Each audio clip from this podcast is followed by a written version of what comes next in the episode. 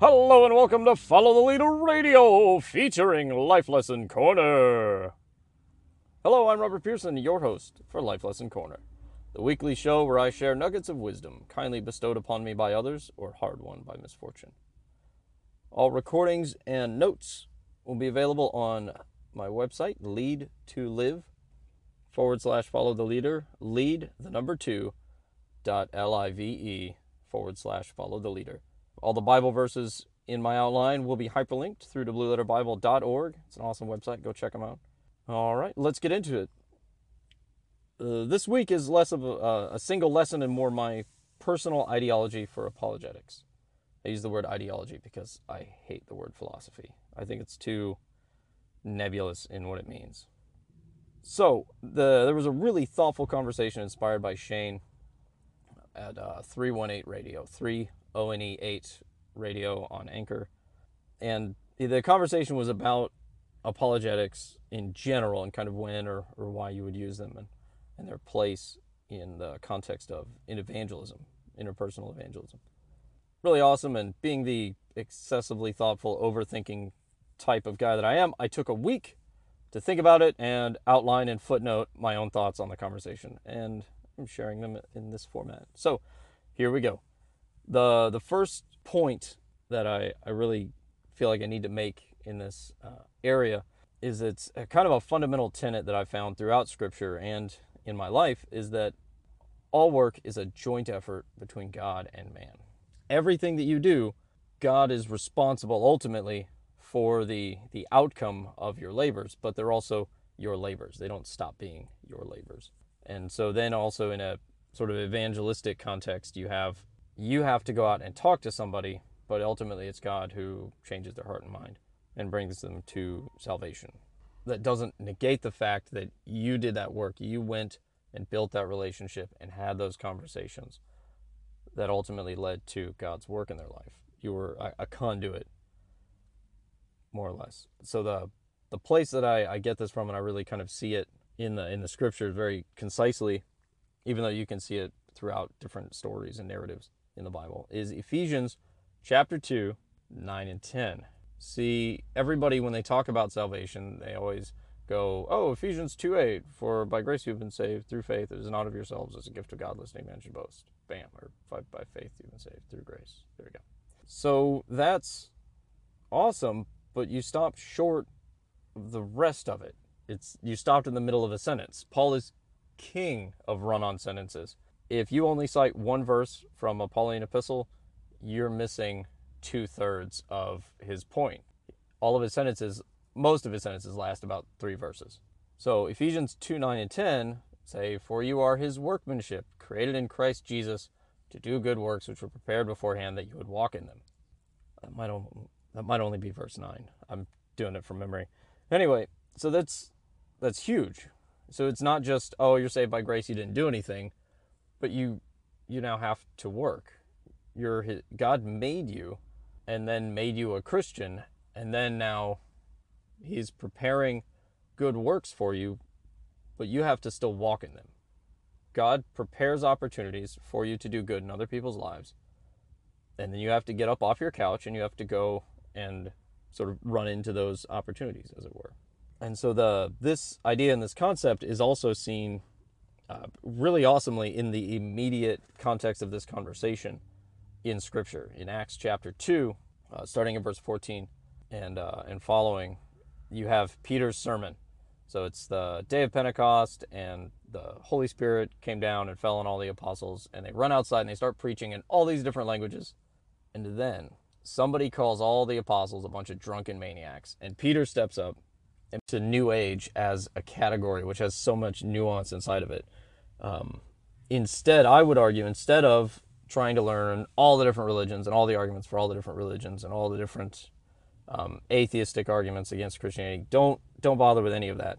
What is important is to know the person that you're talking to because they come from a context. And so the best way to do that is by asking questions because you'll find most Mormons you run into don't know about all the crazy doctrines about becoming a god and using your spirit wives to have spirit children to populate a planet that you are god over in your afterlife.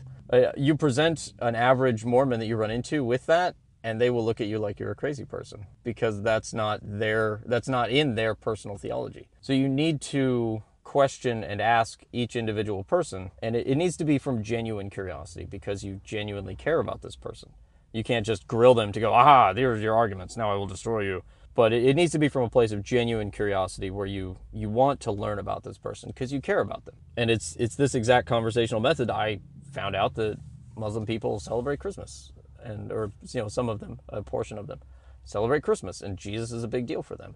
Well, that's awesome. I mean, I can read about their theology, but to know somebody that I work with that you know shares with me that Jesus is a big deal and they celebrate Christmas, that's that's cool. That's a really awesome way to learn what he personally finds important. And then bam, now we're talking about Jesus and I can I listen to him and now I'm set up to share, well, I you know believe this about Jesus for these reasons. And you know, he just politely listened and that that conversation happened because I was genuinely curious and, and willing to listen. And then when you find out they believe certain things or they have certain things that you don't know, you can then, it gives you stuff that you can research specific instances so you're not um, confused or you know you don't fall into to doubt or anything like that. Um, but it's it's just so important though to, to use that curiosity to also to build a relationship because that's what gives you the footing to then later disagree with them or to um, to present varying viewpoints and not severing that that connection. Because you know, if you walk up to a devout atheist or a devout Muslim and just throw in their face, Jesus is risen Lord, and they they stop listening to you. That's throwing pearls before swine. They'll break the pearls and then they'll turn on you. Um, but rather, if you approach with genuine curiosity and you build a relationship, you can come to a place much quicker than you would ever think, where you can start creating opportunities to to pray for them, to talk about Jesus and your personal religious beliefs because you you led with curiosity and with caring and with love. Because that's that's the biggest thing is as Christ's disciples, he said they will know us by our love. And you you have to genuinely love the other person and have that be the motivating force for all the stuff you do.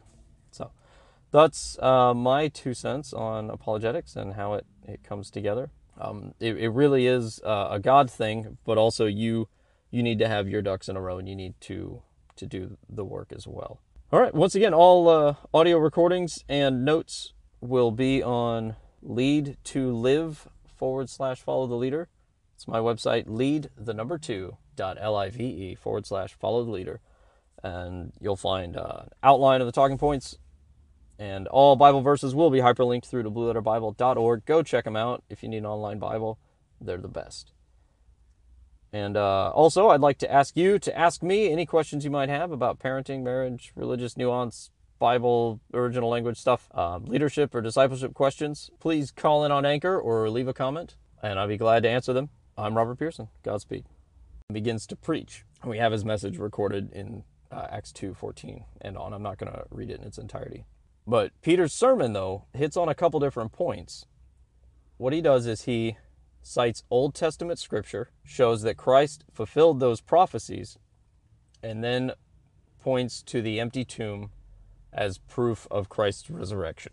Those are very apologetic arguments and points to make. That's one way you can fight, you know, that, that you can prove Christianity apologetically is arguing from Christ's fulfillment of Old Testament prophecy. Or making a case that because the tomb is empty, and there's no way to account for how else he left, Christ has resurrected, which credentials his message. Peter uses both of those. Now, briefly, I understand he was inspired by the Holy Spirit at that time. However, he still he had to choose to stand up and to open his mouth and to speak the words that he was given. And the Holy Spirit could have just made everybody, you know, believe in God in that instance. And, you know, all Peter would have to do is just make blah blah blah blah blah noises with his mouth and the Holy Spirit would just do his magic. However, the Holy Spirit chose to inspire Peter to speak words that make very specific logical cases from known current events and from Old Testament prophecy that had been fulfilled by the life of Christ.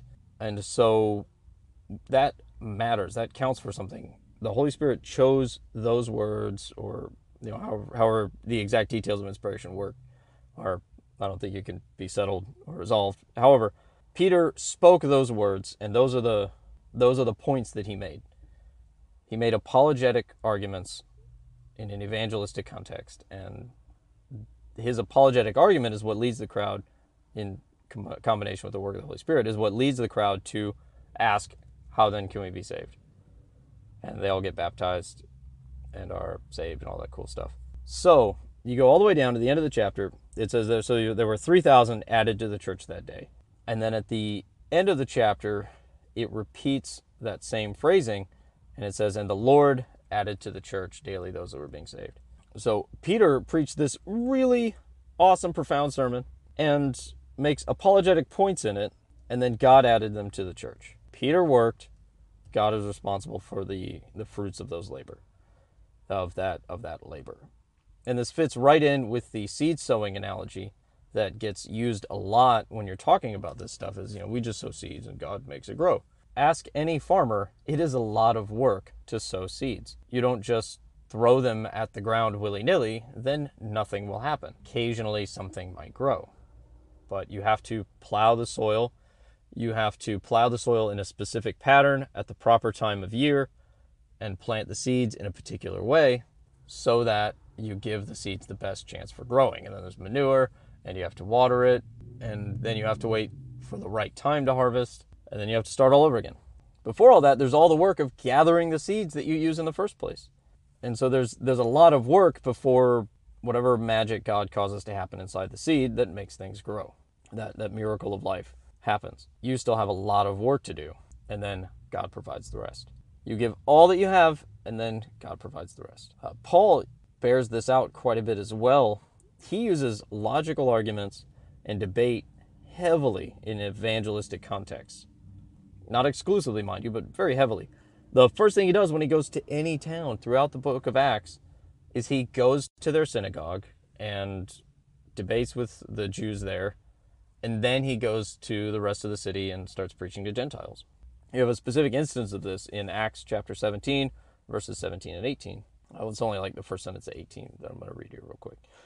Uh, he went to the synagogue to reason with the Jews and the God fearing Gentiles, and he spoke daily in the public square to all who happened to be there. He also had a debate with some of the Epicurean and Stoic philosophers. Paul used the apologetic methods quite a bit in an evangelistic context. And now, not exclusively though, too, because you'll see in um, in First Corinthians chapter two, three to six, Paul says, I came to you in weakness, timid and trembling, and my message and my preaching were very plain. Rather than using clever and persuasive speeches, I relied only on the power of the Holy Spirit. I did this so you would not trust in human wisdom, but in the power of God. So you see here, Paul didn't always use apologetic methods. There were times he just very plainly and simply pre- presents the gospel and doesn't use a lot of fancy arguments and ideas. There's there's a time for everything, and so naturally, there's there's a time to just simply proclaim the gospel, and then there's a time to present logical arguments for why the gospel is true and why the Bible is a verifiable source for objective truth. So now all of that to say, the one of the other tenets that I personally have, there's not a, really a Bible verse for it that I could find per se, um, but it Sun Tzu says it best: "Know your enemy, know yourself." And he has a, a long axiom about you know, a general who knows himself wins half his battles and loses the other half. A general who knows the enemy will lose half his battles and win the other half. And then a general who knows himself and knows his enemy will not be defeated. And the, the principle there is that you have to know your own strengths and weaknesses, and you have to know your enemy's strengths and weaknesses. And it's navigating the situation with that information in mind gives you the best chance to succeed. So I I use this principle or apply it to the context of apologetics and you know to a lesser extent evangelism by making sure that I know my I don't know yourself, but rather I know my argument, my case, my religion. I, I should be able to have I should be able to articulate the core of the Christian faith as well as um, at least one uh, good apologetic argument. So let me let me unpack that a little bit. So I should be able to explain why Jesus dying on the cross is cross is important and why uh, how how Jesus fits into the Jewish religion and how our faith in him affects not only our sort of eternal condition, but as well as, uh, in addition to that, our, our daily lives and why that's important. And I, I should be able to articulate that simply in uh, using conversational language.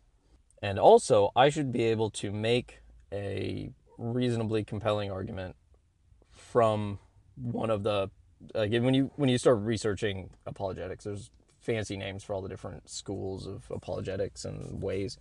I think they're all they're all equally valid and just depends on the the, the topic. And it it's a full time job to try and keep up with all of the different ones. And so it's best to find a, an argument that you find compelling and simply know that one argument well. Whether it's an argument from creation that God exists, or whether it's an argument from uh, you know philosophically Christianity is the only religion religion that holds up, or whether it's an argument from history that the Bible is historically accurate in every point that it can be tested, and so therefore it's accurate in every point that you know we can't verify historically.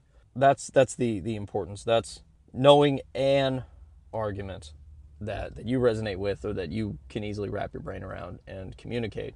Those are important to know, and then knowing your enemy. Not that you would cast someone you're debating as your enemy. Well, obviously, as Christian, we're supposed to love everyone.